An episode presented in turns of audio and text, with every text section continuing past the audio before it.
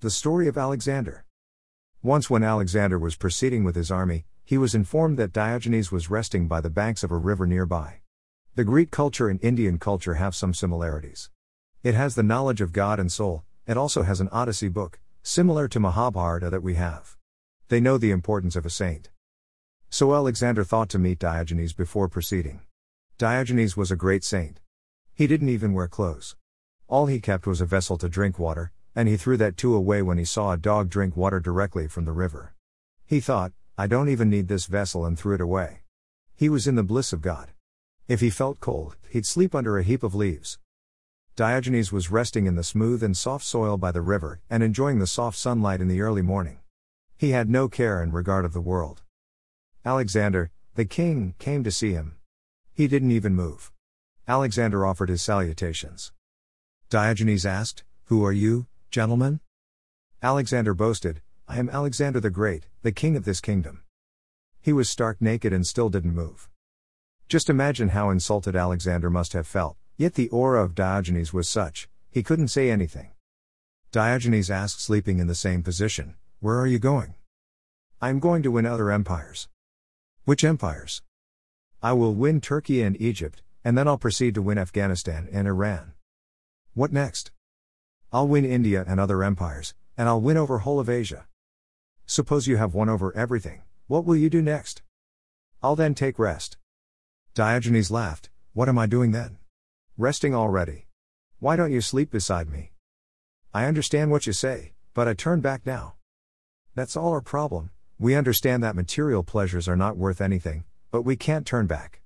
We know we shouldn't see a few things, shouldn't do some things, but we end up doing it. The reason for that is, we have gained momentum. And once one has gained momentum, it is difficult to stop it. We have gained the momentum from the innumerable previous lives. And we expect to break the momentum with a little satsang. And even in that, the phone disturbs. How can we extinguish a full fledged forest fire with tiny mugs of water? Diogenes said, Fine then. Go. But remember that you met me one day. Yet Alexander asked in high regards, But I wish to do something for you. Diogenes replied, God's grace in the form of sunlight is shining on me, and you pose as an obstruction to it, please move aside so that the light can fall on me. That's all. Alexander proceeded, and as we know, he won many empires and reached India. He tried to take yogis from India to Greece, but they said, You wish to take us to Greece, but you yourself won't be able to see your country again. And he died in Babylon. Our scriptures mention the river Vaitarna that one has to cross after death. The one who surpasses it reaches heaven, and one who drowns goes to hell. Similar is the case in Greek mythology. Alexander reached there, all alone. Here he was a king with all his army and wealth. Nothing came with him after death. He tries to cross the river, but he keeps going down, he falls. He gets up again, he struggles and cries. And then suddenly, he hears a man walking comfortably and easily on the river. He looks back, and it was Diogenes. Alexander said, Yet again, a king meets a pauper. Diogenes laughed and said, Think again, who is king and who is a pauper now? And Diogenes walked past him and crossed the river.